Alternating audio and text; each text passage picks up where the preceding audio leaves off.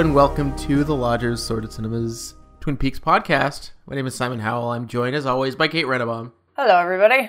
And we are extremely stoked to invite back to the podcast, uh, making a return of their own, if you will. It's Jessica Bardsley. Hi.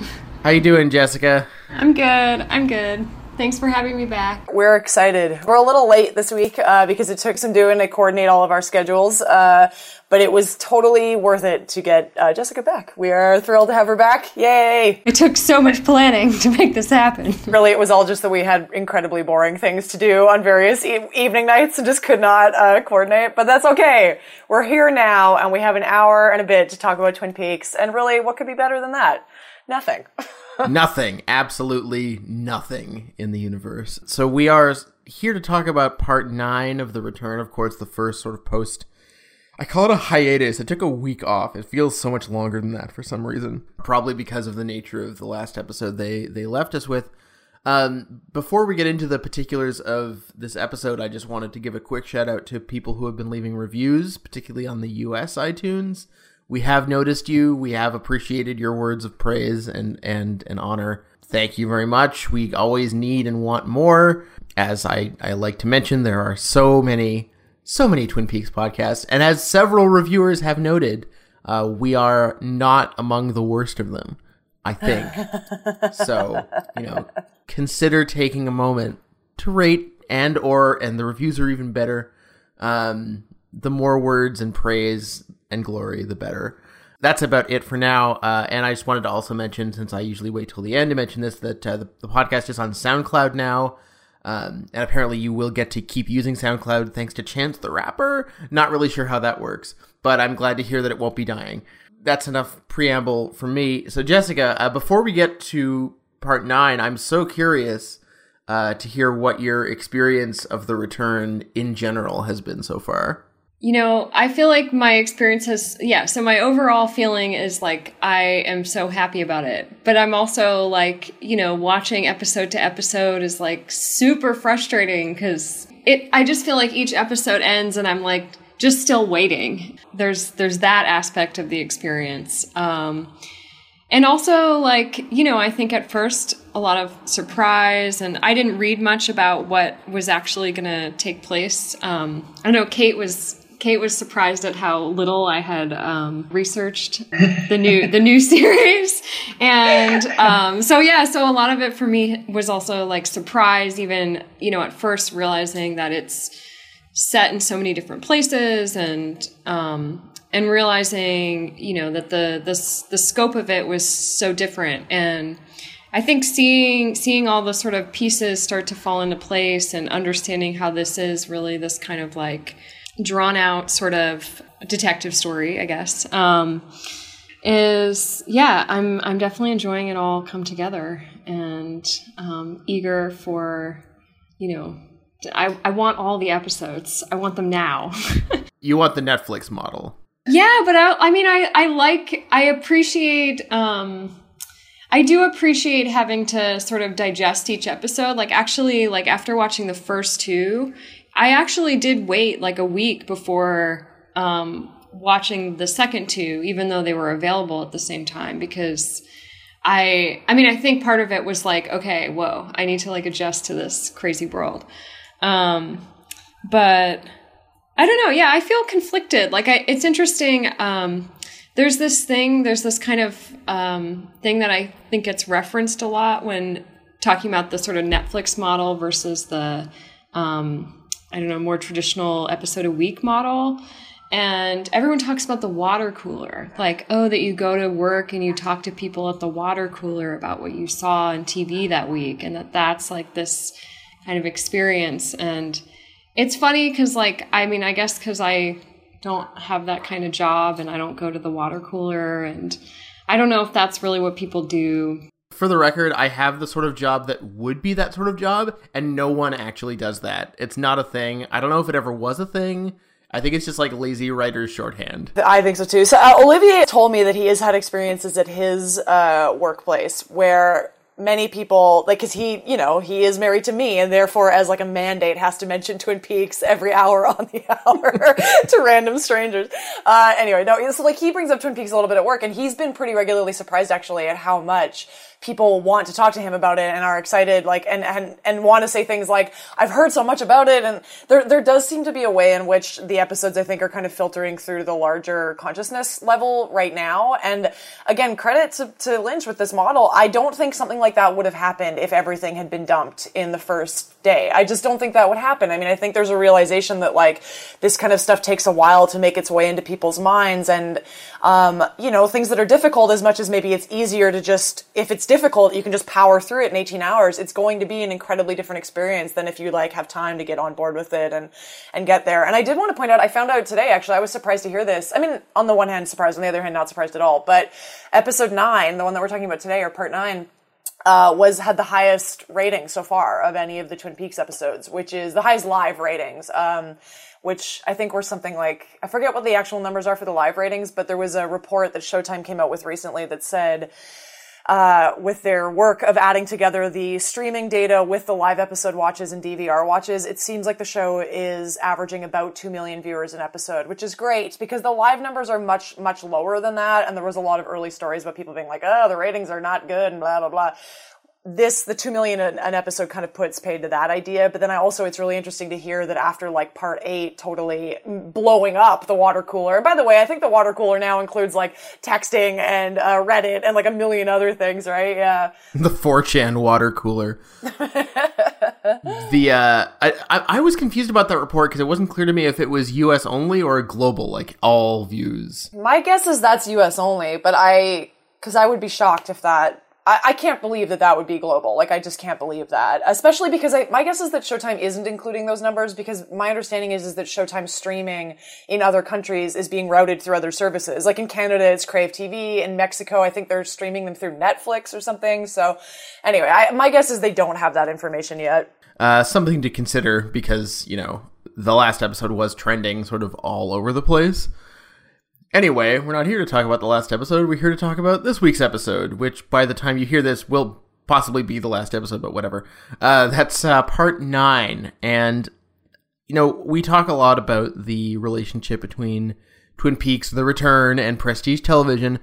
Um, but one of the sort of givens of most prestige dramas, or really most most serialized dramas, I don't think it's it's exclusive to the prestige realm, is that in a serialized drama, you will have sort of key episodes like premieres and finales, uh, something that airs like on, on, sweeps or whatever.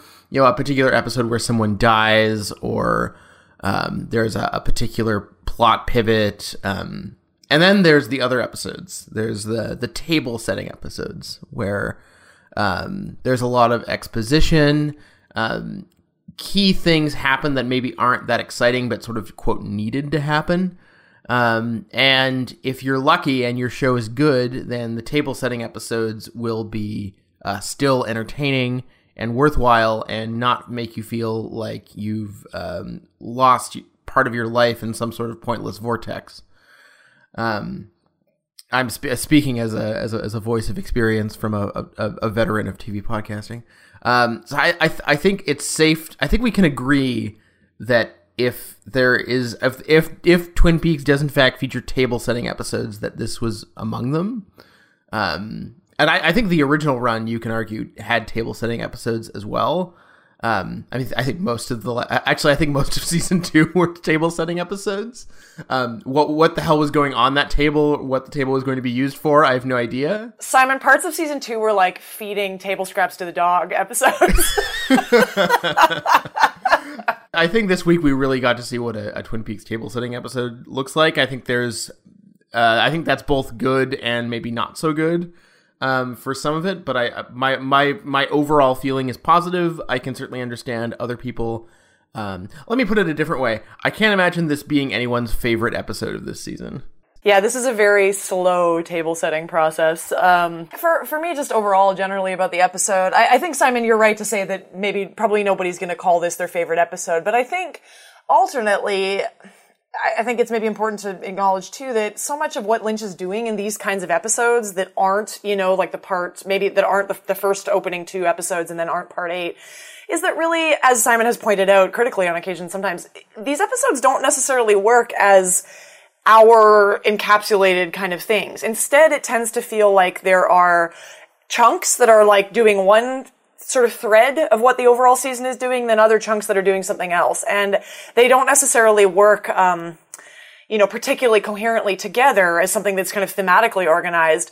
But so that being said, it's like you may not necessarily love the episode as a whole, but there are such great kind of things in it still that there are scenes in it that you end up that I end up really loving. I mean, for example, I am so gratified and I have been asking for this and I'm so happy the Twin Peaks gods gave this back to me. Bobby Briggs is in this episode and he gets things to do and it made me so happy. So so there are things here that like I really love and we'll, and we'll go through all of that. But um I do think there is a sense that this episode as a whole maybe was a little bit uh, just maybe not the most exciting.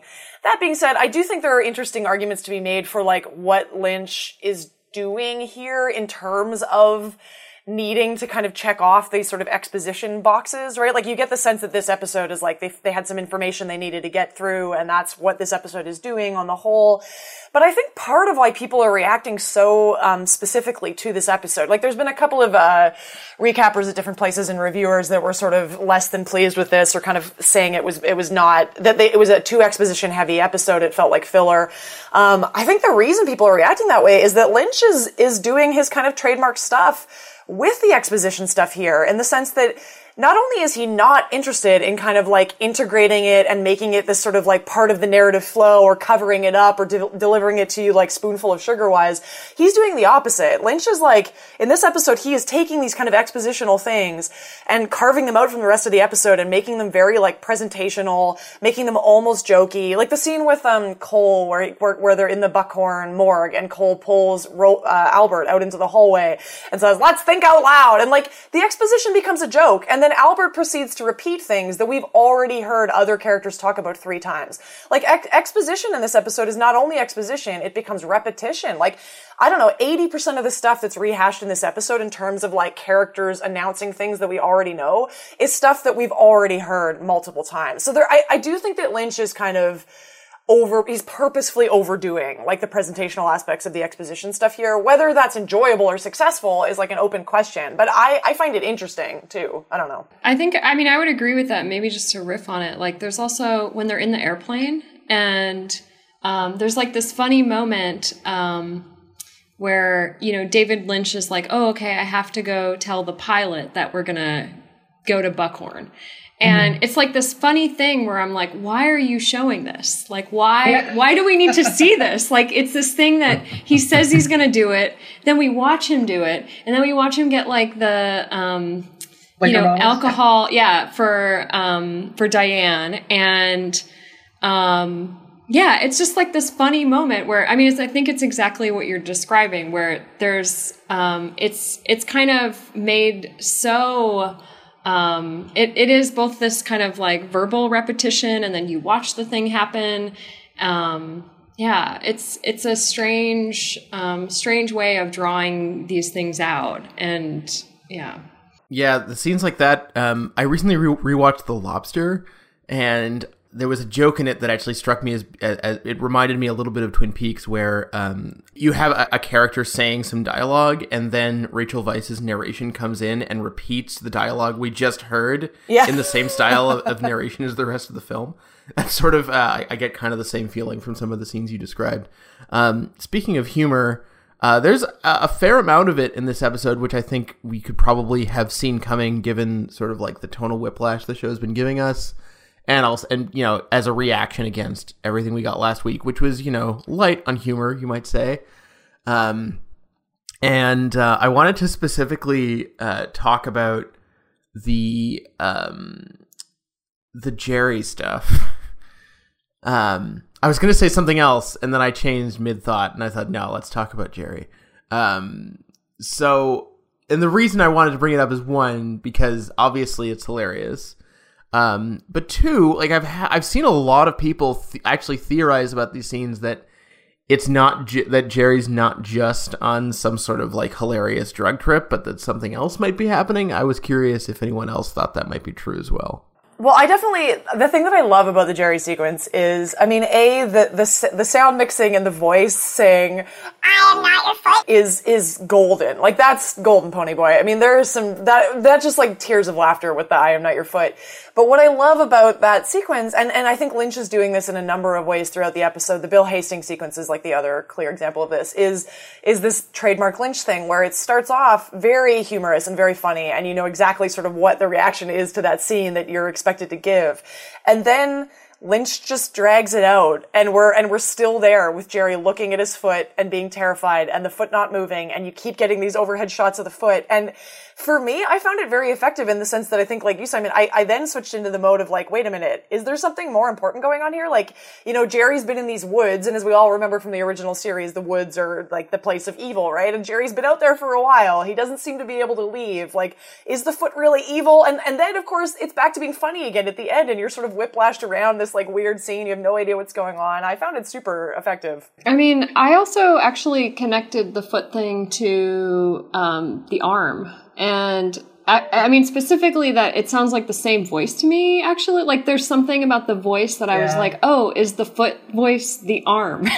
and I don't know, like what, I don't know, not the same thing, but it, it seemed like there was something um, that's that's actually was my first thought when I heard the voice of the foot speaking to him, and um, but yeah, I mean, I think you're right. I mean, the one thing we know is that the woods are not what they seem. So, well, the owls are not what they seem, but I think that kind of you know extends to the woods as a as a whole. Yeah, we haven't had any owls in the return. Hey, I wonder if that was a, an acknowledgement that the owls were always a bit slightly ridiculous. I don't know.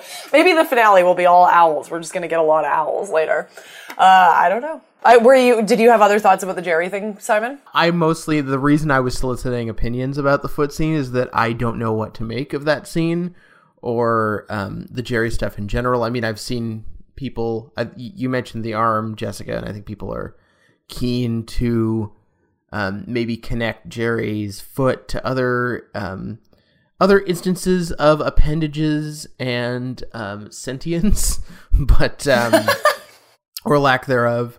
But beyond that, no, I, I don't know what uh, what what's going on there. Other than yes, the voice was hilarious, um, and there's I, I, I find the the sort of permanent disconnect between like we got the a scene early on in the return with Jerry and Ben together.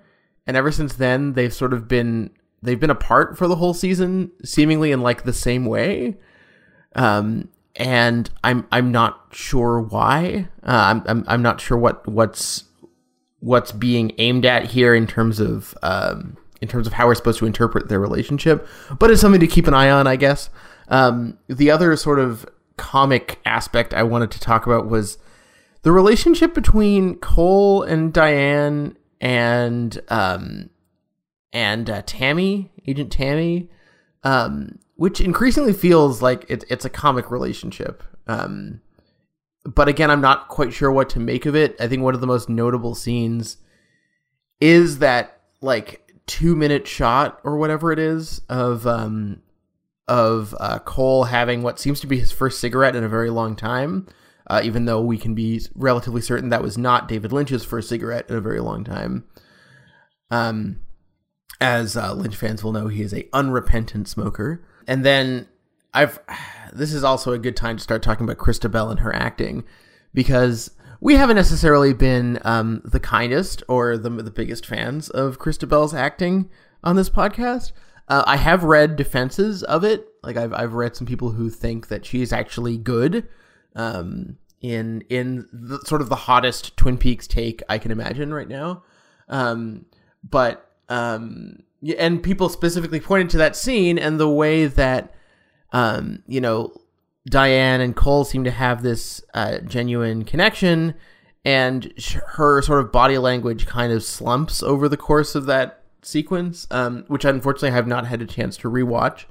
But it is, I mean, I, I think it's interesting that other people are picking up on sort of physical performance cues from her that I haven't. So maybe it, it's, I, I, I have to be, I may have to sort of uh, acknowledge that perhaps she is an acting genius, an, an, an intuitive performer of great skill that I, and, and we're and we're all just too thick to notice.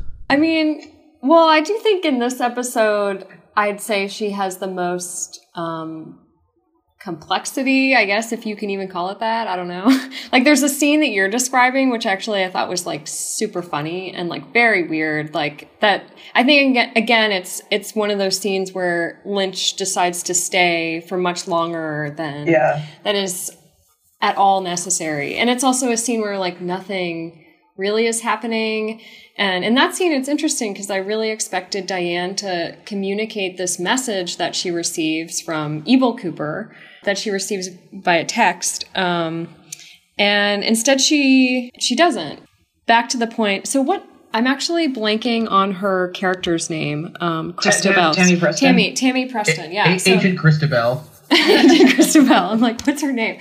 So Tammy, in this episode, I actually thought there's something kind of interesting where I feel like in in this kind of longer shot, she, her presence as this kind of um, almost like a model who's there kind of doing nothing. She's like moving her body in these ways and kind of posing. Um, to me was this kind of um, almost like a counterpoint to her actually being the one who goes and does an interrogation in this case or mm, you know ha- like is the one who's kind of also like a skillful person in terms of um, you know having this whole conversation about the major and um, that that all unfolds um, because of her, but also that it's very um, kind of uh, methodical and um, I don't know. Like I, I guess I wonder if there's something there about this kind of her like beautiful figure and how she is kind of this. Um, I don't know. Like so far has not um, been allowed to have very much depth, but then like obviously also has these kind of capacities. Um, I don't know. That's some interesting. I had not thought about that scene specifically next to her being the interrogator there, which is an interesting comparison. I mean, I think. Um, I think it was Emily Stephens writing for AV Club who said something similar about this long smoking sequence where basically you could look at it as like her a form of self-presentation from the Tammy Preston character breaking down effectively like it just sort of descends into this series of kind of ticks and poses and I think that's interesting and I, I'm I'm totally willing to to like believe that that might be what is happening here and where it's going but I for me all of this is still very difficult to it's difficult for me to figure out how I feel about the Tammy Preston character without knowing where it's going. Because we, we, we also have all this sort of on, uh, unfolding thing with, um, I don't know, David Lynch's characters, like Gordon Cole's character's, uh, presence in relation to, uh, Chrysta Bell and, and the Tammy Preston character maybe playing out his relationship to like women and this idea of, maybe he's condescending. Like maybe the women are, maybe Tammy Preston is being put in this sort of like child's position in relation to the rest of the team where she's never allowed to do anything and she's always sort of kept at arm's length.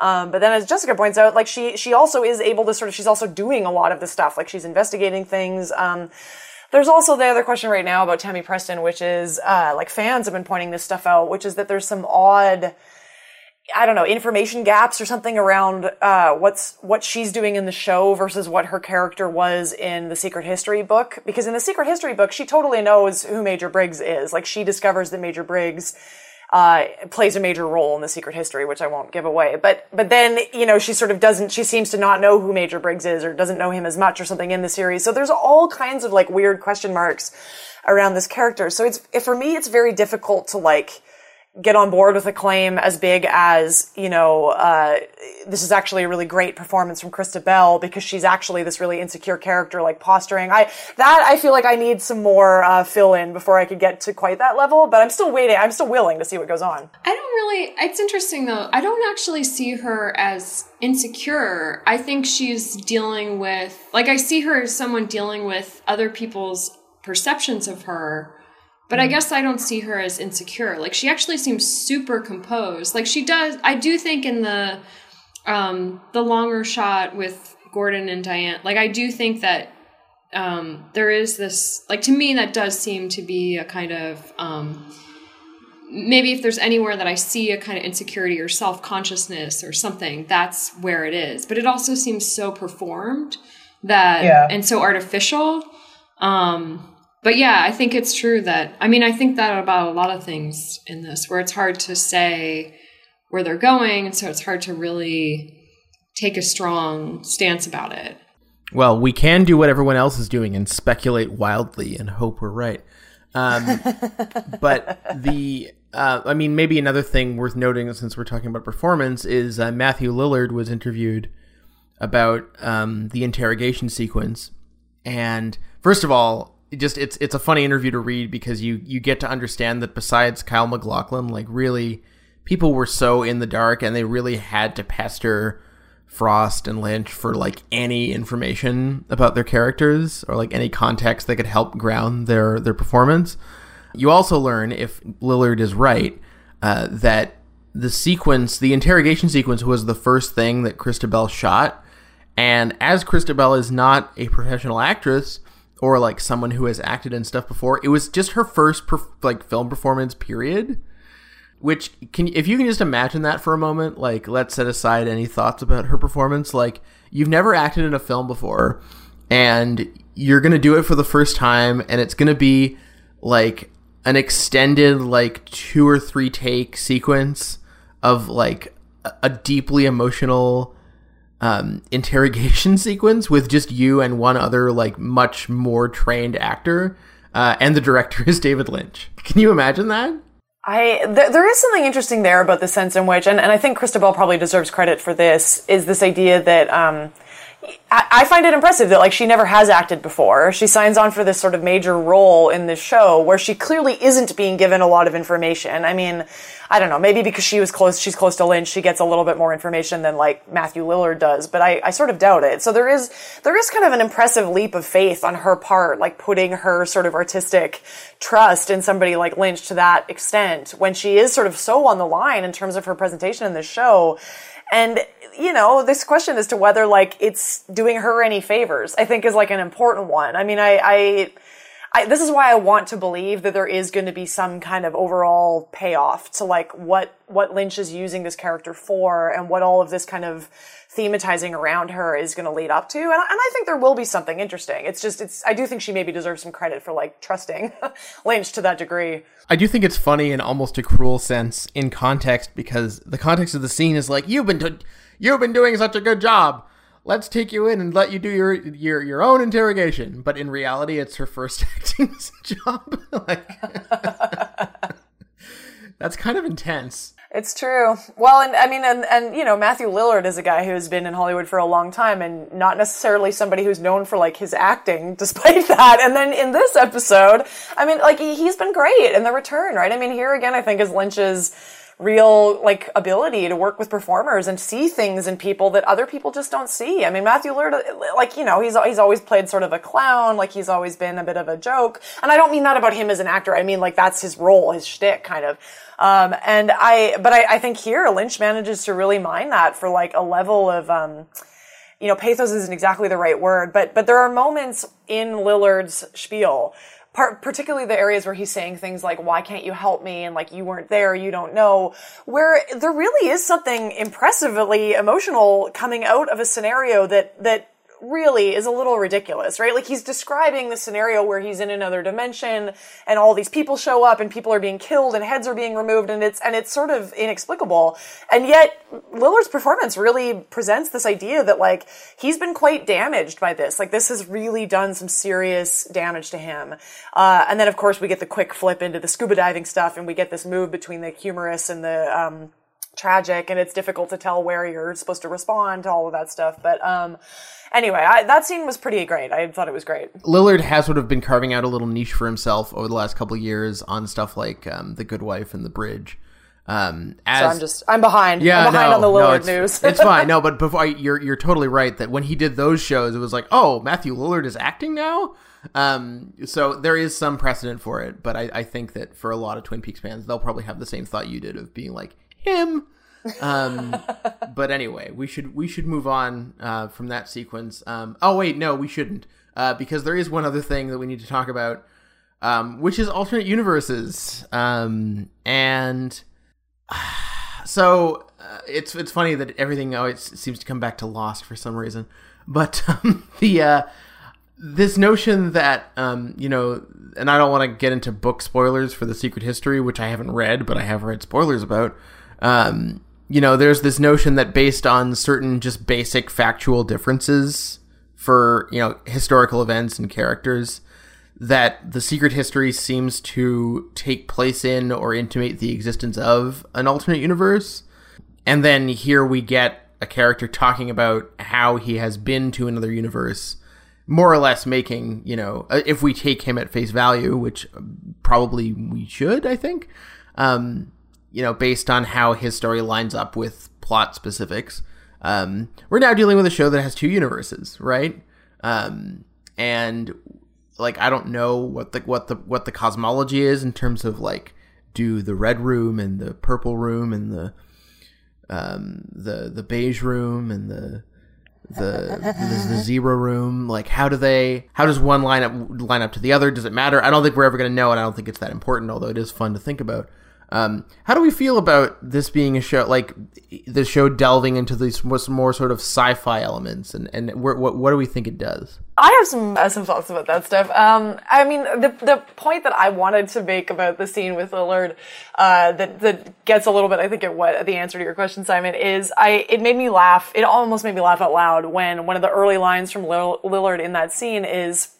Uh, Preston asks him some question about the events, and, and Lillard says, "Well, you know, Ruth, Ruth was really good at uncovering hidden documents. And that's how this, and it's, it is like, that's like a ridiculous thing to write. Like that's crazy, like it's nonsense. And then you also get stuff in that whole, um, sequence where, uh, Lillard says, you know, we, we first went to the zone and we met the major and the major tells us to get him these coordinates from a secret military database. And then we just went and got those coordinates and then we came back and, and like you're listening to this stuff and it all goes by very quickly. And it's only if you're sort of paying attention that you realize just how, how goofy a lot of that is. Like it, it, but again, I appreciate it. I don't think it's a mistake. I think it's the show very much embracing a its own history as a show that in the second season really tried to get a plot going about like uh, aliens kidnapping Briggs and tattooing Twin Peaks signs behind people's ears and like it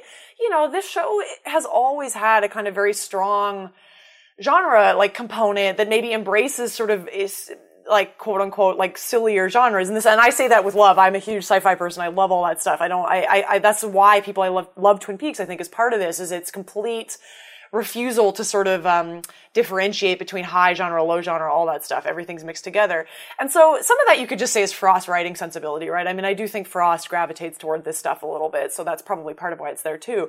But I kind of like the fact that the show is continuing to sort of acknowledge this this history of its own stuff. I mean, again, it was like the progenitor of things like the X Files. Like Twin Peaks was really some of the first people to do this kind of stuff, and I enjoy them kind of getting to bring that back now, but also bringing it back in a way that just sort of acknowledges that like it's a bit silly, like it's fun. We all we all are just agreeing to get on board with this. Like I, it doesn't it doesn't need this treatment of like prestige television where it needs to have this incredibly complicated like diegesis and narrative in order to make it somehow quote more realistic or more believable. Like you know this and and this of course opens up to this question of the website that we should definitely talk about the search for the zone, which we all know is like a game, but we all love it. Like it's a game we want to play. We're all so excited to get on board with this. I mean, I think maybe that's it. Is like along with the I don't know other universes. There are also other universes outside of the show, and I think that like having this website, I think is a version of that of like another universe where this thing can come alive, and I feel like that also about you know whatever books exist like that this is kind of like an intertextual world that um I don't know, it's interesting. Like I think so I just saw the website this morning and um I think it it's I think what's interesting about it is it it brings you back to this moment when the internet was still kind of a mysterious place where you could um, have a website that looks looks like this that has these you know um, crazy kind of um, cult ideas on some level or allows you to or gives a kind of venue for like exploring another world. Mm-hmm. and and that you can find the people who are also wanting to explore another world. And um i don't know. So like to me it's actually like part of the way that like you know there's no um so when twin peaks started there's this kind of there's this like murder mystery. And i feel like this stuff about um like to me like now the kind of sci-fi stuff or you know having this kind of other universe is like a different way of creating a kind of mystery of like of actually giving you something that's um beyond like what's here. And um i don't know. I mean i think like i'm really enjoying it. Like to me it's what sustains my interest is wanting to understand like how all these pieces fit together. Like what is this other you know what is this other world? What's the zone? Like I mean, I, I would just like to say that the the website stuff it just made me glad for where we've gotten with the internet so far. That it is now a place where we've weeded out all the bad opinions and and culty thought and just insanity. Um, it's good now, and I think it's it's important that we got there and we get to see that perspective. My other question is on the subject of the zone. Have either of you ever watched anything by Adam Curtis? Uh, I've seen parts of Adam Curtis stuff. I haven't seen all of it, but I've seen bits of it. I don't know if he touches on it in his, in his other movies, but in um, his recent one, Hypernormalization, um, a lot of it re- revolves around this concept of the zone. Um, and uh, I, I'm my my Adam Curtis is a little uh, a little rusty, but um, essentially like the the zone is you know where like the the distinction between real and not real is has become sort of arbitrary. I mean, basically, I, I I interpret the zone in his in like the Adam Curtis context as being sort of like the numb space that is sort of like brought about by the the latest stages of neoliberalism. So when when um, when Miguel Ferrer comes in with we're, in the zone now or whatever, I had a bit of a moment of like.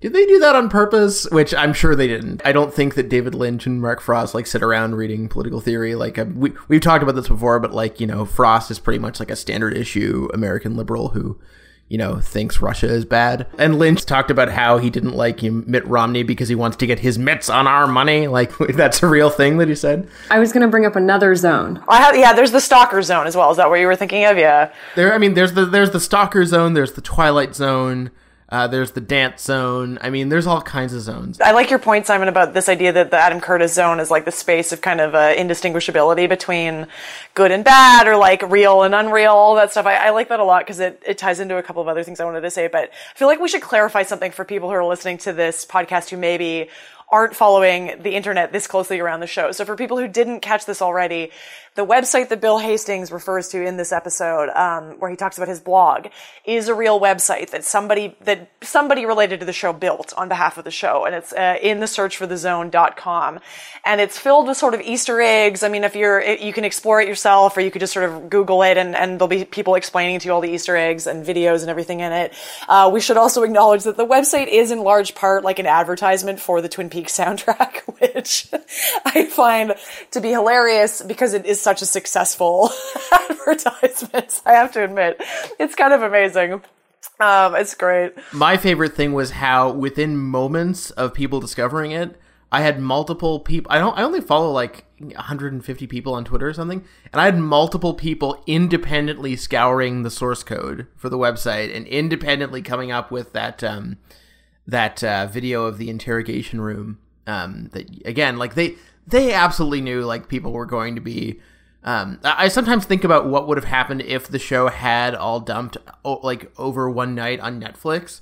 Like I think we, we, we, we would probably be done talking about it by now um, as a culture, but I, I think that we probably would have had like conferences. I think we would have had um, I think we would have had like entire towns taken up with like the intense work of decoding Twin Peaks over a weekend. Like people people love this. People love to do this. I mean, it's amazing though. It's like what's more satisfying though when you have like such a rich world that has all these different layers. And I think that's like what's really I mean, it's it's also on some level just fun. Like the idea that even this morning, like Kate sent me this thing of someone like actually you know, tracking these coordinates and like seeing what's there. And it's like, Has anyone gone there yet? Yeah, this person did. It's, there's a post on Welcome to Twin Peaks about somebody uh, who went there and like scoured the space, and it was really interesting. But sorry, go ahead, Jessica. I think this kind of, um, and Simon, I guess this is maybe also what you were talking about, but um, like the way that the show itself, I think, has this power to bleed into our world outside of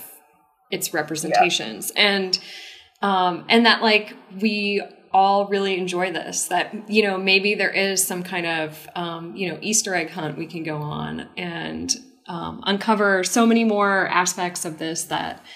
Um, but it's also just smart on this level of like understanding um understanding the internet or i don't know these like basic things about like um you know releasing the show in this way putting this website online knowing people are going to find it like and then i don't know it's like to me there's something really brilliant just about like the marketing of all of this and like um even leading up to it like what's given what's withheld um Yeah.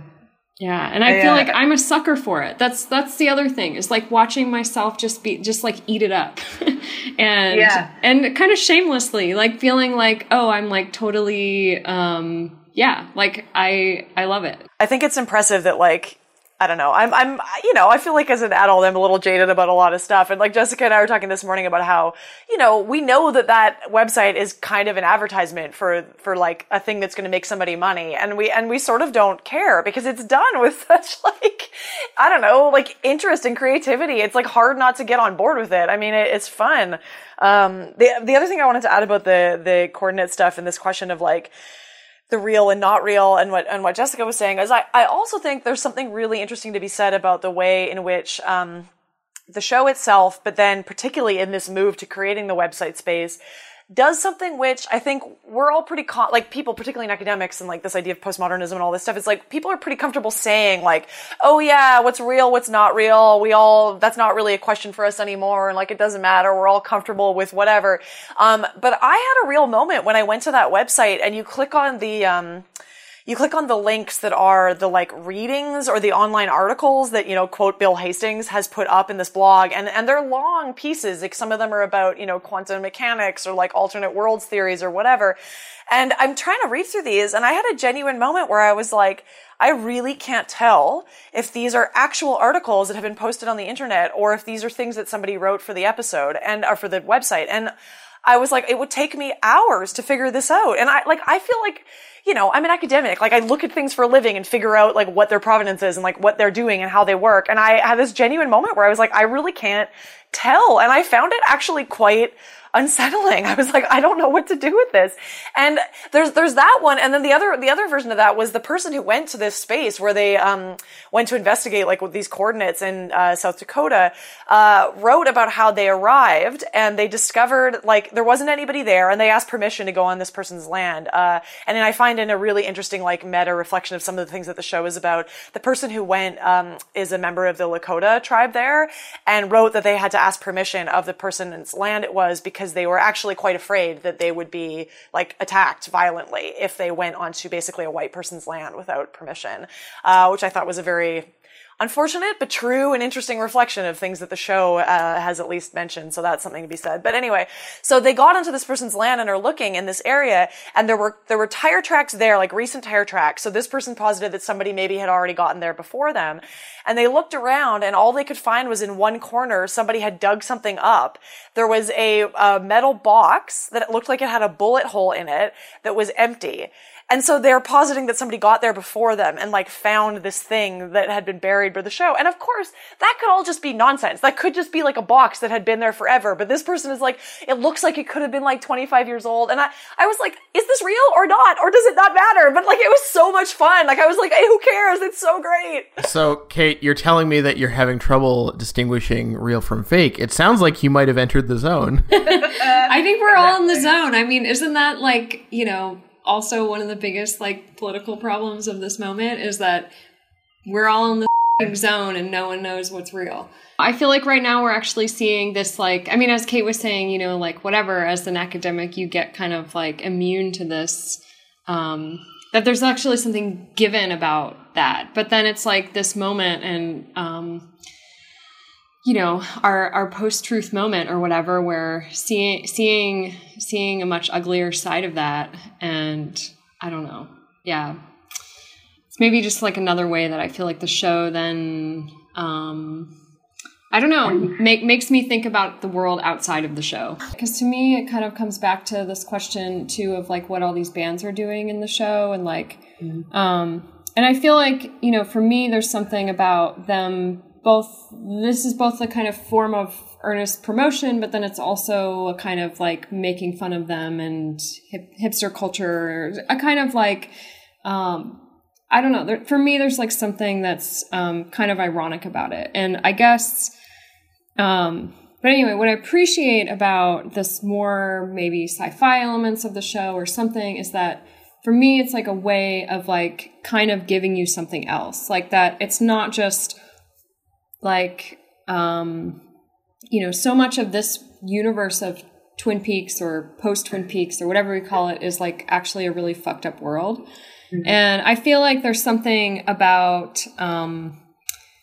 you know creating another universe um, or other universes um, that is is kind of a way of giving you i mean i guess it is a form of escapism or whatever but I, I guess I think about it more as this kind of um, sense of mystery or whatever um, that I actually really appreciate about it. Um, and maybe maybe that's also like um, I mean I guess we could if we wanted to talk about what what that really means or whatever. But I think that's that's part of what I like about those more sci-fi elements or one of the things that we could bring up here i think at this point in terms of like the ways in which lynch sort of introduces mystery and like the uncanny and again this possibility of maybe more than one world or something into the show at even a more banal level is the thing that the fans picked up on pretty quickly in this episode which is the idea that uh, that we here are being told that there are two timelines that are happening in these return episodes. Um, and, and what I'm talking about here is how, uh, at one point we get the scene with Hawk,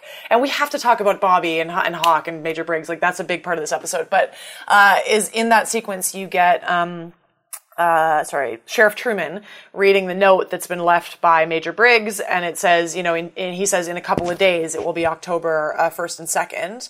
And then later in the episode, you get Bill Hastings signing the Major Briggs photo uh, and dating it as 920. And there's of course some debate about whether Bill Hastings' handwriting just isn't clear, like if that was supposed to be 929 and it just really reads as 920, but like the fans of course are like, no, this is serious, there's two timelines and um and, and it actually it does make your head hurt a little bit to try to figure this out. Like Olivier and I spent sort of 20 minutes afterwards trying to make sense of that.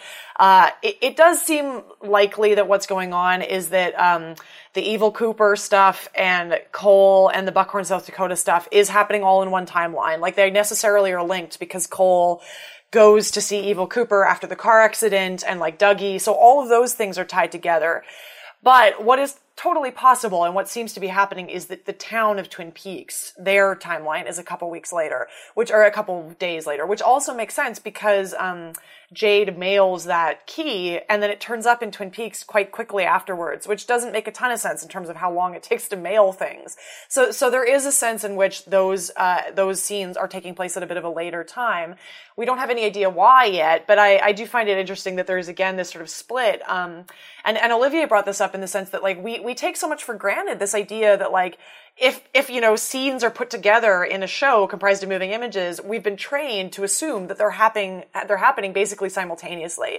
And and lynch again just here very subtly kind of undoes that and sort of just decenters us again so we don't exactly know where we are or what's happening which i, I quite liked. You sort of teased this earlier kate but we should really talk about i think what was the the highlight of the episode for me which was really the fact that this episode acted as kind of a character spotlight for bobby uh, and a and an acting spotlight for Dana Ashbrook, who I've always found it strange that he didn't seem to have much of a career after Twin Peaks, and um, you know, because he was always sort of one of the most capable performers and one of the most charismatic. Um, and ever since I've seen him since, it's been in Twin Peaks related things, like you know when he did the Twin Peaks episode of Psych, and here again on Twin Peaks, and um, just to see him get sort of um, this this this deeply emotional spotlight this week was very satisfying. Yes, it was, and I, and I think it's um my guess is that at least some of this has to do with the unfortunate you know passing of Don Davis, the actor who played uh, Major Briggs, because at the time Major uh, Don Davis gave interviews when Twin Peaks originally ended, saying he'd been told that if there had been a season three, he was going to play a much bigger role in terms of uh, you know helping Cooper and all of this stuff, and so I suspect that this sort of increased focus on Bobby has to do with them creatively changing their plans around how to unfold this stuff. And I think it's super smart. I think it, it makes so much sense to kind of have Bobby, who I think always has played a kind of, um, maybe not like he's not necessarily a conscience of the show, but he's always played a kind of like emotional center. Like this is what is so interesting about him as a performer is he's just sort of so emotive. And it's and it's not necessarily just in terms of the crying stuff. It's also like the physicality. He's really good at just kind of wearing his emotions on the surface. Um, he has such an interesting physical presence. I really enjoyed getting to see him do things like, you know, run around with his big clumpy shoes and legs like he did in the original series, uh, like throw that uh, little metal tube on the ground and then chase after it. I mean, I, for me, those were some of the like really enjoyable kind of throwbacks to the original show.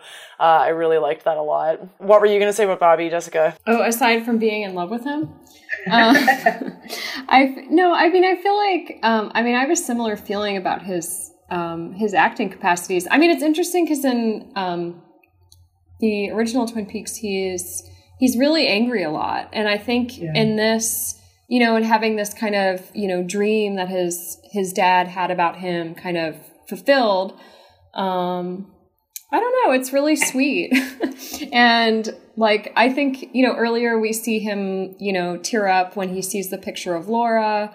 And then now you know, again, he has this like really emotional moment. But it's interesting because it's like, I do think this is like, you know, maybe a testament to his acting is that now there's the same intensity, but it's it's not angry. It's like a different. Um, he's like emotionally a kind of different human, um, while still being the same character. And um, I don't know, and that's like really apparent. And even like his interaction with his mom, um, who I just, I mean, I really thought she was also wonderful. I don't know why I was like really happy to see her. I know she's like super minor and, you know, just has this kind of message to deliver.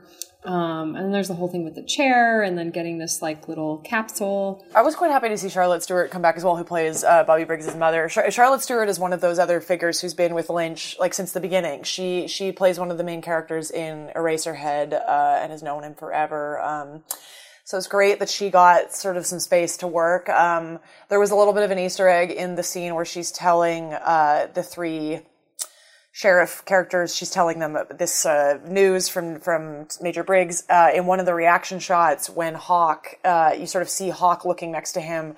The footage is, is clearly being run backwards. You can tell from the way Hawk blinks, basically, that the footage is being run backwards. So this has been like a common theme throughout. So I guess we're still waiting to see like if that uh, has a, a, more direct purpose other than just the sort of aesthetic thing. But I, I really enjoy it every time Lynch does that. Um, uh, so she, it was great to see her. Um, Oh, I was going to say something about Bobby, and oh, I know what I wanted to add as well. The the only thing that I can't help it, it's sort of stuck in my mind a little bit watching uh, this the sequence where they're outside and Bobby is saying, you know, my dad has done it again. He's written this note that references this place that we had when I was a child called Jackrabbit's Palace for me, I have to admit, I, I'm not sure if if there is something going on there in terms of this this being like a conscious choice on the part of the writers, or if there is maybe a little bit of sloppiness going on with this. But I I have to admit, it it bothers me a little bit that if if we are that in this new incarnation of the Major Briggs character, there seems to be something of a squashing of what was going on with the Major Briggs character in the first season, which is that the reason why it mattered that Briggs becomes close to Bobby at the beginning of season two is because in season one, he was such a kind of disciplinarian, authoritarian figure and so fundamentally removed from like the space of Bobby and his youth and like the anger of youth and all of these things that that is why there is such an emotional kind of moment at the beginning of season two when, when Don Davis seems to be able, like when Major Briggs seems to be able to overcome that and reach out to him and they connect despite that. And, and for me, it, it honestly, it just didn't ring true. This idea of Major Briggs Briggs playing games of make believe with Tiny Bobby in the woods. It just didn't make sense to me. And, and maybe that's me being too kind of harsh or nitpicky or something. Um, I, but for me, it just I, I, feel like they could have written that just slightly differently to acknowledge that they were they were um, apart from each other in their childhood, and that Bobby didn't become close to him until later or something. You know what I mean? I, I don't know. There's an element of both characters, um, both Major and Bobby Briggs, seeming to have like two timelines each as well, right? Where it's sort of unintentional, where Bobby is this, you know, open-hearted you know, wears his emotions on his sleeve, very emotive um, character who in we see here having this this you know very um, this very touching connection to his deceased father. But you know, as Fire Walk with Me makes very clear, like he was a killer before, right? Like he had this. He was not necessarily that guy as as a, as uh, as a youth. Um, and I'm not that, which is not to say that people who have periods in their life where they are ruffians cannot later be um, emotive heartthrobs. But um, you know, there's there's a there's a, a duality there. Like I, am willing to accept that um, a character who might have been sort of a stern authoritarian at one stage in life might have um, you know a few years earlier been um, sort of a more of a tender caretaker. Has the show like done the legwork to to make that believable? Probably not. Um, but I'm I'm not sure that Lynch and Frost like went bent over backwards to make it make sense. But I'm not sure it's a contradiction either. I guess is what I'm saying. It's not. It's just for me one of those things that I, I couldn't help notice it because I mean I think it I think it matters when you're thinking about a show where there's these questions around, you know, violence, particularly violence in domestic spaces, and this idea of like whether we're, we're dealing with misogyny when we see violence against women or we don't see it. It to me, it it it matters if the show is sort of if the show is erasing a character that when we first meet him is introduced by slapping his son across the face. You know what I mean? Like I, I think it, I can't help it. I think it matters if, if we're, if that is being totally left aside. And I, I don't, I think you're right, Simon. I mean, I think I, I don't mean to be like too rigid about it or something. I can completely understand that like characters can be different and, and we can have sort of, um, you know, selves are not consistent across themselves through their whole lives. So it, it, totally makes sense to me. I just, it was something that I couldn't help but notice, like stick out for me. But I feel like we have many other things that we wanted to, uh, to get to here. Is there other, is there other things that people want to get on the table? I have things I wanted to bring up. Uh, how did people feel about um, our our encounter with Dougie in this episode, where Dougie has his sort of moments of looking at the flag and the shoes and uh, and everything? You know, I've heard other people say this, and I don't think they're wrong. Um, you know, we've had so many scenes of Dougie sort of having a dawning realization or almost waking up or seeing something that seems to spark something and it doesn't really it turns out to be like a dry hump basically. Um which like it's kind of funny and there is like the the, the trolling element or or whatever like is kind of amusing I, there's part a part of me that kind of feels like we've gotten enough of those scenes. Like as much as like the individual aspects are interesting, like the flag and the heels, um, for those to be things that he responds to. Um, I've seen people. I mean, the heels would seem to be a foreshadowing of of possibly Audrey's return, which like it's just math at this point. There's only so many episodes left, and we know that she's in it and she's gonna show up. So like at, at some point, like it stops being foreshadowing and starts just being like an inevitability. Um, but um, yeah, I mean the uh, as much like I, I didn't hate the sequence, but I kind of feel like okay, I get it. Yeah, I mean the the thing about it that um, I'd say the only thing that to me was kind of interesting is like um, so you see the flag and there's the music and the heels, but then the woman who's walking leaves the frame, and then we're like drawn back to the electric sockets, mm-hmm. and like that's kind of where we leave. Um, and I mean, I agree. I think it's like at some point, like he needs to die or wake up. Like there really aren't any other options at this point. Like there there are two paths ahead, and they need to like like something needs to happen soon. But um um, but yeah, like I think something that's kind of been interesting to me throughout this has been, and probably you guys have talked about this. Um, like there's, you know, obviously this kind of these various forms of technology, but also like something with kind of electricity or energy and like, um, and so I guess like the there's something about the pull of the electrical sockets and then thinking about when he was in the purple room and like there was that you know crazy machine and yeah i mean i don't know for the for this dougie scene like there was there was a couple things i wanted to mention about it i mean i think it it took me a while to notice it but i, I do think it's worth pointing out that this is the first time that we have a shot that is from, uh, you know, Cooper slash Dougie's like uh, subjective viewpoint that isn't basically caused by the Red Room, right? I mean, the only other subjective like experience that we've been given a hint that, that Dougie is sort of thinking or experiencing things on his own is, is always directed sort of through the Red Room getting his attention. So it's interesting that we sort of finally get the first version of that happening on its own, I think is probably matters. But isn't there like when he was in the casino, I felt like there was like you, we saw all the machines lighting up in a way that I thought was like a vision of his arguably it's the red room directing him, right? Because the vision that comes above the thing is the floor. Um, but I mean, I, I, don't know. I actually don't know how much it, even if it matters, because as Simon points out, like we've had lots of indications that he might be waking up, so this might not really be anything. But the thing I, the thing I liked about this sequence, though, um, to me, it, it, gave another side to the whole kind of Dougie uh, character, which I had not thought about before, which is that in this sequence where he looks first at the flag and then particularly at these shoes of Audrey, um, it, it it made me think of the earlier moments where we have him like reaching out at characters' badges and looking at uh, a guy in a cowboy hat, at the statue in a cowboy hat, which is presumably a reference to the old Sheriff Truman. Like all of these things, um, there is a way in which it kind of positions the Dougie character as like another version of the Ben Rosenfield character watching the glass box in the pilot in the premiere which is to say that that Dougie sort of functions as almost a joke about the Twin Peaks fan audience as these characters who are sort of like, you know, kind of stupidly, desperately waiting for like, and, and searching the frame for signifiers of the old show. You know, like that we're all sort of desperately looking for Audrey's red shoes or we're all desperately looking for the old Sheriff Truman, like blankly. I mean, I, that feels like a bit harsh to me. And so I don't really think that that's exactly what is going on, but I couldn't help it. Like it definitely felt to me like a strong connection. I don't know. Yeah. I mean, maybe there is something like that, but maybe it's less. It's interesting because, like, I guess presumably he will wake up. Presumably, like, there will be some kind of contact with this other Twin Peaks that we're we are desperately searching for or whatever. Yeah. Um, yeah. So I wonder if there's a way that you're right, but that it's not so um, harsh. yeah, like maybe it's not so um, critical, but maybe that's actually is like the experience you're being given. And yeah. I think eventually, my sense is that somehow that will be.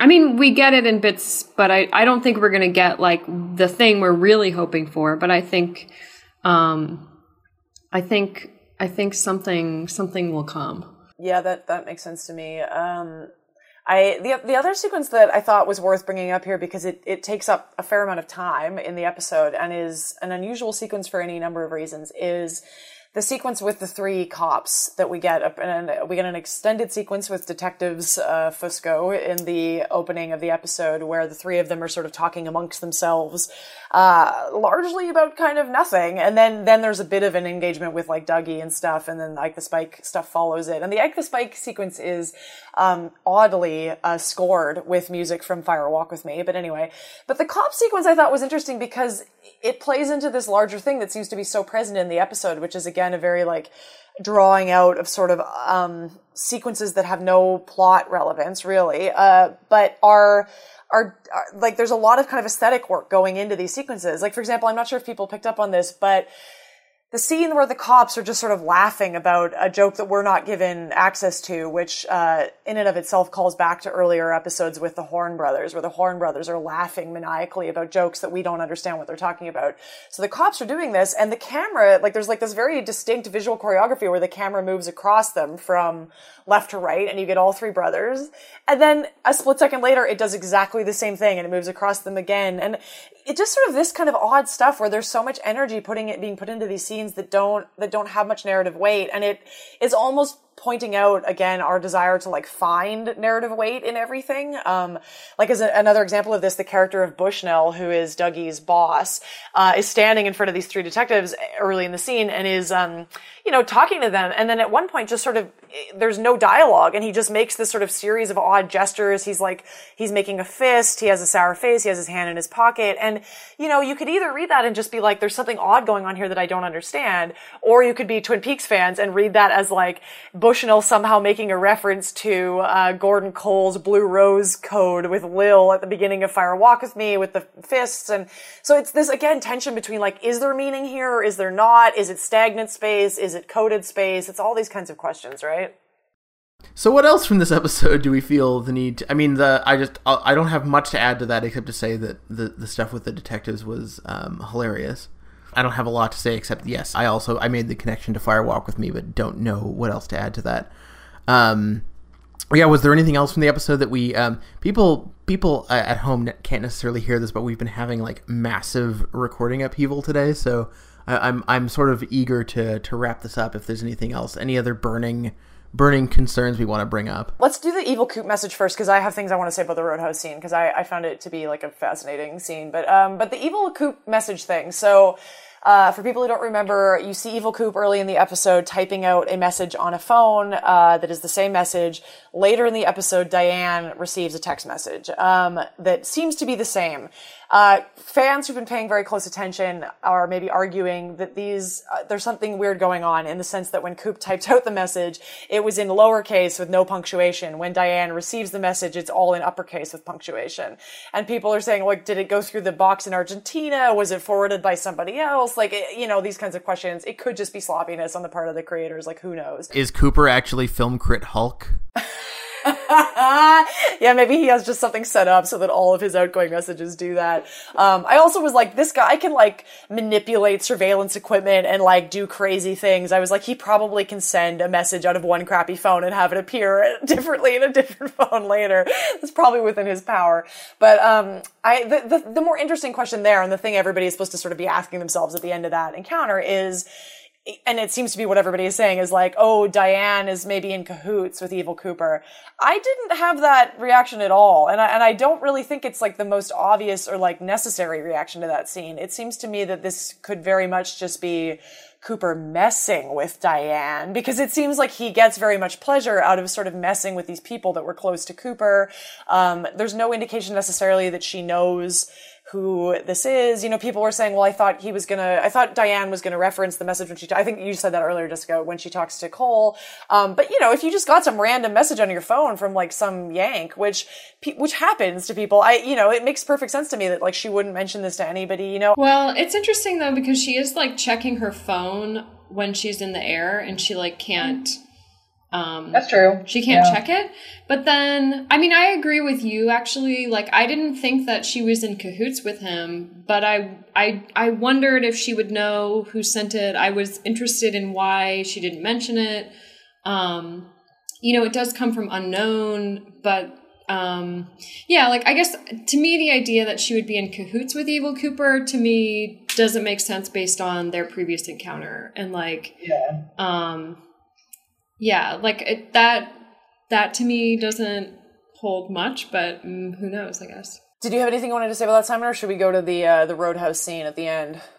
No, I wanted to talk about the roadhouse sequence. Um, I mean, I, I, have no idea what to make of it any more than anyone else does.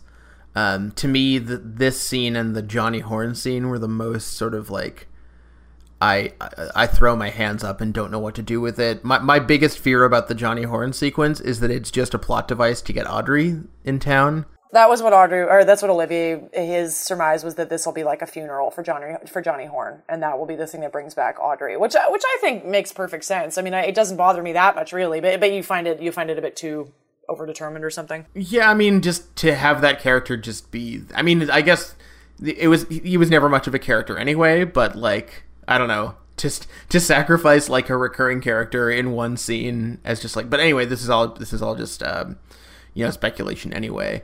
Um, the the Roadhouse scene. Yeah, I don't know what to make of that either. That's Sky Ferreira with the rash. Uh, if you don't know who she is, she's sort of like an alt pop singer.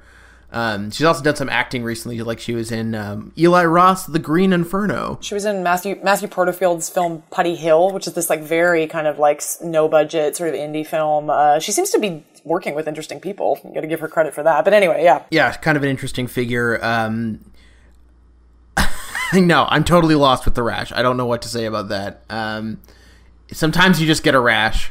I have a couple of things. I mean, I think the first one is like some somebody else pointed this out uh, online, and I it did not occur to me when watching it, and I'm not sure I entirely buy this, but somebody pointed about oh, that there might be like a plot connection in the sense that um, the the Sky Ferreira character talks about not remembering what happened and why she lost her job, uh, and which could, of course, be drug use. But this person was like, well, maybe this links up to things like Bill Hastings not being able to remember, and like these kinds of, you know, like the the Bob esque claims around people not being able to remember. And, and, I was like, maybe, maybe that's what's going on.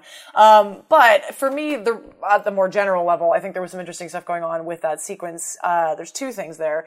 The first one, I would say, this occurred to me while I was trying to finish my piece on part eight of Twin Peaks for CinemaScope, which I have now sent off to my editor, and, and we'll see how that goes. The, it, the piece became a bit unwieldy, so I don't know. But at some point, I was writing about uh, something I mentioned in last the last uh, podcast we did about part eight, which was where I was talking about this idea that like you know, there's something to the the woodsman's uh, blackened bodies and this question of kind of like indistinguishability, the way that characters are sort of um, already treated as indistinguishable from each other in this figuration of like the blackness of the bodies and like this idea that there there maybe is an awareness on the part of the show that this is a kind of like precondition for the form of violence that is done to these bodies where they're already being treated as like indistinguishable and they don't matter uh, this kind of thing.